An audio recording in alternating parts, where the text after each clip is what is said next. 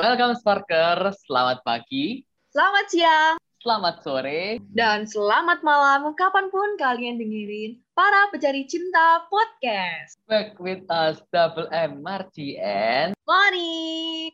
So, sesuai dengan judul yang kalian baca kali ini, kita akan bahas topik yang menarik ya, Mon ya. Topik mengenai bisnis. Uh, bisnis ya. Ini cocok banget ya sama project. Project ya, Ci, dan apa yang akan kita kerjakan gitu loh. Dan omong-omong soal project kan kita juga udah menyusun nih, dan semuanya tuh udah jadi. Tapi biar nanti eksekusinya makin mantep, kita berdua bakal undang beberapa orang. Ya, Ci ya?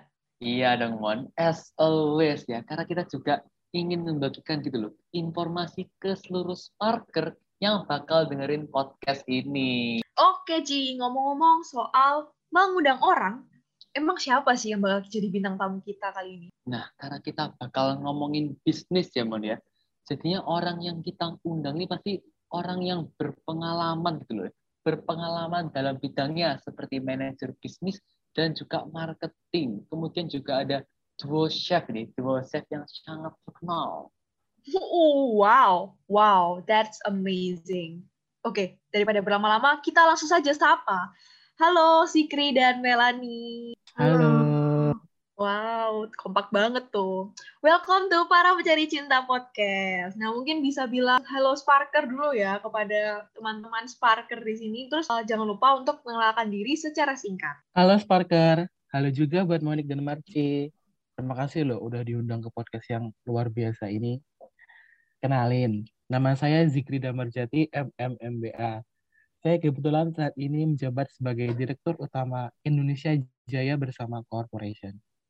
Nah, di sini saya nggak sendiri nih, karena ditemanin sama rekan kerja saya. Halo Sparker, Marci dan Monik. Perkenalkan, nama saya Melanie Christie. Dan ya, saya bekerja di perusahaan yang sama dengan Bapak Zikri sebagai manajer pemasaran. Oke, Sparker. Itu ya perkenalan singkat dari Zikri dan juga Melanie ya.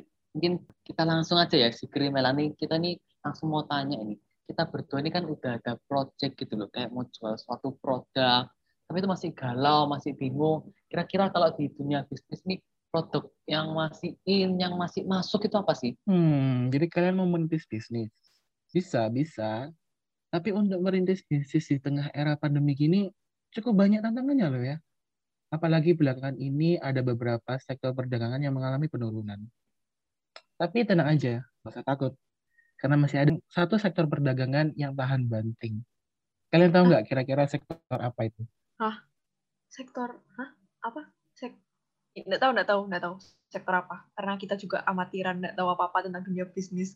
Uh, menurutku ya, Mon ya. Kalau menurut tebakanku sih ya, pasti nih sektor di bidang kecantikan gitu, kayak skincare, uh. skincare gitu. No, no, Marci, no. Pasti sektor iya pangan dong. Enggak, Marci ya. Enggak, skincare. Enggak. Enggak, makanan. Diem. Pasti sektor nasi Padang. Ya kan? Bener kan? Oh, nasi Padang. Enggak. Sektor nasi Padang. Karena ya kamu tahu sendiri, aku tiap hari ini beli nasi Padang gitu. Every time, every second, every day. Terus apa hubungannya? Kalian ini ya, ada-ada aja. Tapi sebenarnya jawaban Monik tadi tipis loh. Karena emang sektor yang tahan banting itu adalah sektor makanan dan minuman. Bahkan nih, Gabungan Pengusaha Makanan dan Minuman Seluruh Indonesia mengabarkan bahwa sektor ini masih mengalami peningkatan sebanyak nol koma dua puluh dua persen di tengah ekonomi yang sedang mengalami kontraksi sebesar lima koma tiga puluh dua persen. Gimana? Mantap kan? Nah, tapi untuk jenis makanan dan minuman yang lagi berkembang itu bukan nasi Padang ya, kayak kata Monik tadi. Tapi yang masih berkembang itu adalah bidang pastry dan bakery.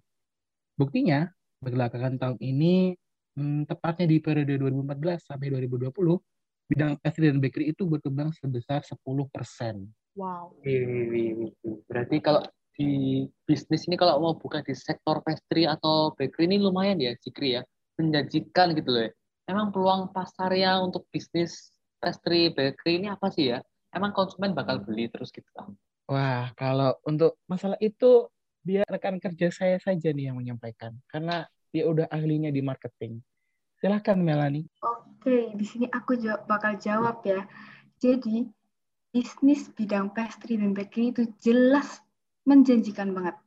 Karena belakangan ini tuh pastry dan bakery diminati banget sama masyarakat Indonesia, apalagi oleh kelas menengah dan atas. Dan kalian tahu nggak sih, masyarakat menengah dan atas itu menyumbang sampai delapan puluh dua persen dari konsumsi makanan dan minuman nasional. Ternyata mantap banget ya, Mon ya. Aduh, wow, nggak duga sih. Wow. Peluangnya tuh sebesar itu loh ternyata.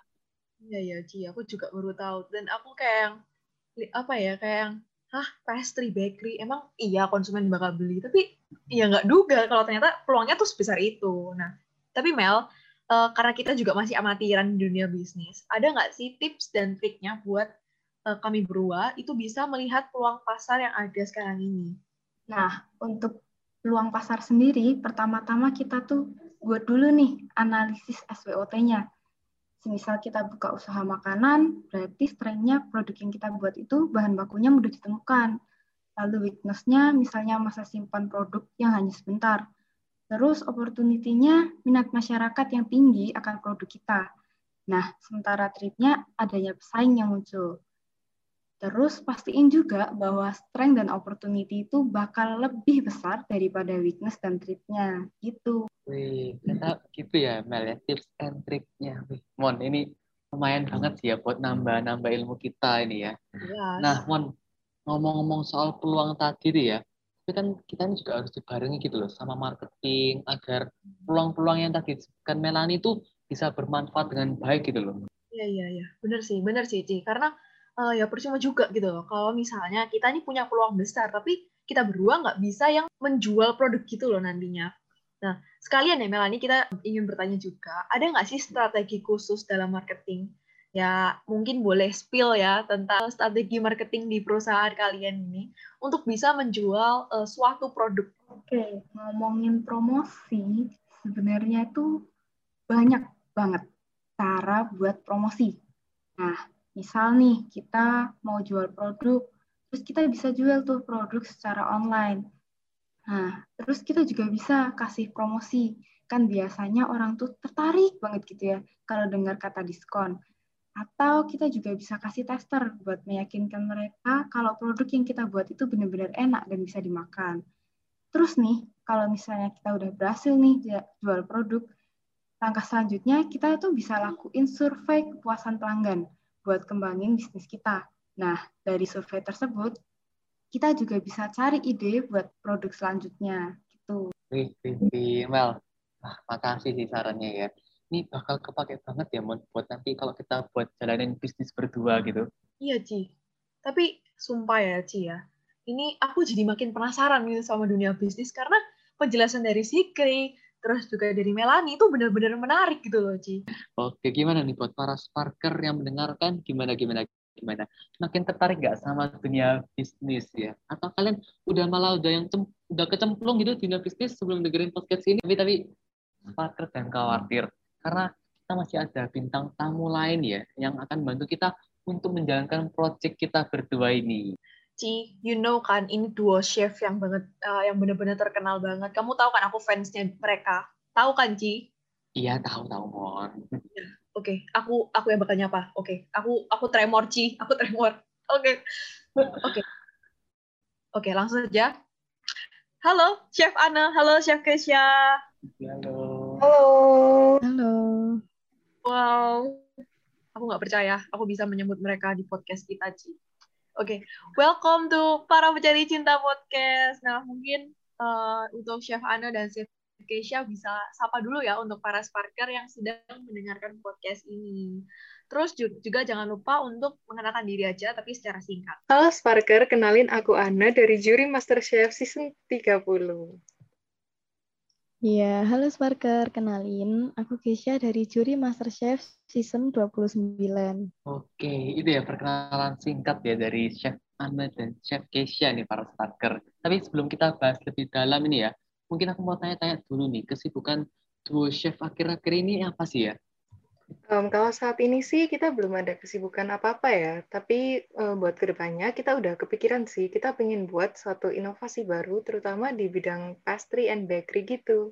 Oh, pastry and bakery ya, ini sesuai banget tadi sama juga yang diomongin sama Zikri dan Melanie. Tapi, Chef, aku penasaran, jadi kenalin, aku Monik, aku ngefans banget sama kalian berdua, dan aku pengen tahu kehidupan kalian berdua, maaf kepo, tapi kalau aku lihat dari media sosial kalian nih, kalian ini kan kemana-mana berdua gitu loh, kerja pun berdua, masak berdua, makan pun berdua gitu loh, tapi cuci piringnya kira-kira rebutan nggak ya itu ya?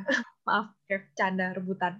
Tapi uh, kalian ini udah terlihat seperti anak kembar gitu loh, atau memang kalian berdua ini uh, saudara? Waduh, kalau rebutan cuci piring sih enggak ya, Mon ya. Dan aku sama Anna juga bukan saudara. Tapi memang aku sama Anna ini udah jadi partner bisnis sejak S M A. Jadi seperti yang bisa kalian lihat, aku emang sering banget sama Anna gitu. Aduh, aduh, aduh. Oke, oke, oke.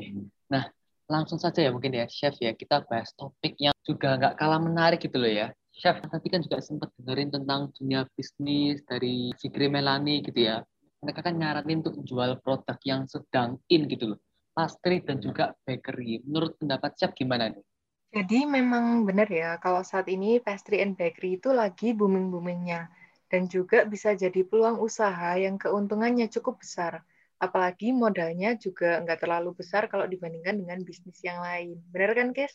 Iya, benar banget. Dan kayak aku sama Anna ini sekarang lagi ingin memulai usaha pastry and bakery gitu. Apalagi kita lagi mau mulai usaha jokes. Apa? Apa? Apa tadi namanya? Jokes ya. Tapi aku sama Marci kayaknya belum pernah dengar siapa itu. Mungkin dari Chef Anna atau Chef Keisha bisa sekalian jelasin tuh apa tadi nama produknya. Tapi boleh diulangin lagi ya, Chef, ya nama produknya. Oke, jadi nama produknya itu Chokes. Jadi aslinya ini dari bahasa Prancis, bacanya itu choux gitu. Tapi kalau dalam bahasa Indonesia sebenarnya ini tuh kue sus. Cuman biasanya kalau kue sus kan isinya fla atau rogut gitu kan. Tapi kalau untuk kue Chokes ini isiannya agak sedikit berbeda. Nah, dan cara pembuatannya itu juga nggak yang begitu ribet atau susah. Yang penting niatnya aja sih kalau misalnya mau bikin kue jokes ini. Wih, menarik ya, Mon ya. Ternyata beda bahasa gitu, tapi ternyata ya kue sus juga. Tapi ya, aku ini barusan scroll-scroll lagi di I G nih, Mon ya. Dan nemu kalau di Surabaya tuh ada beberapa loh yang jual jokes itu. Ah? Enggak lah. Kamu paling... Hmm. Enggak, masa sih? Iya, kita Mon. Loh. Kita nih baru tahu, mereka nih yang mereka nih yang menemukan, nggak mungkin lah, Ci. Enggak, aku sungguhan, aku udah lihat langsung pakai mata kepala aku sendiri. Terus kita keduluan gitu berarti. Padahal kan Jux nih menarik banget, terus gimana dong? Ya, jadi emang benar bisa dibilang udah cukup banyak yang jualan Jux di Surabaya.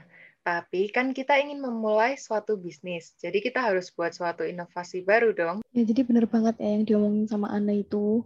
Dan inovasinya itu harus benar-benar kita pikirin gimana caranya supaya uh, buatan kita ini bisa beda dari yang lain.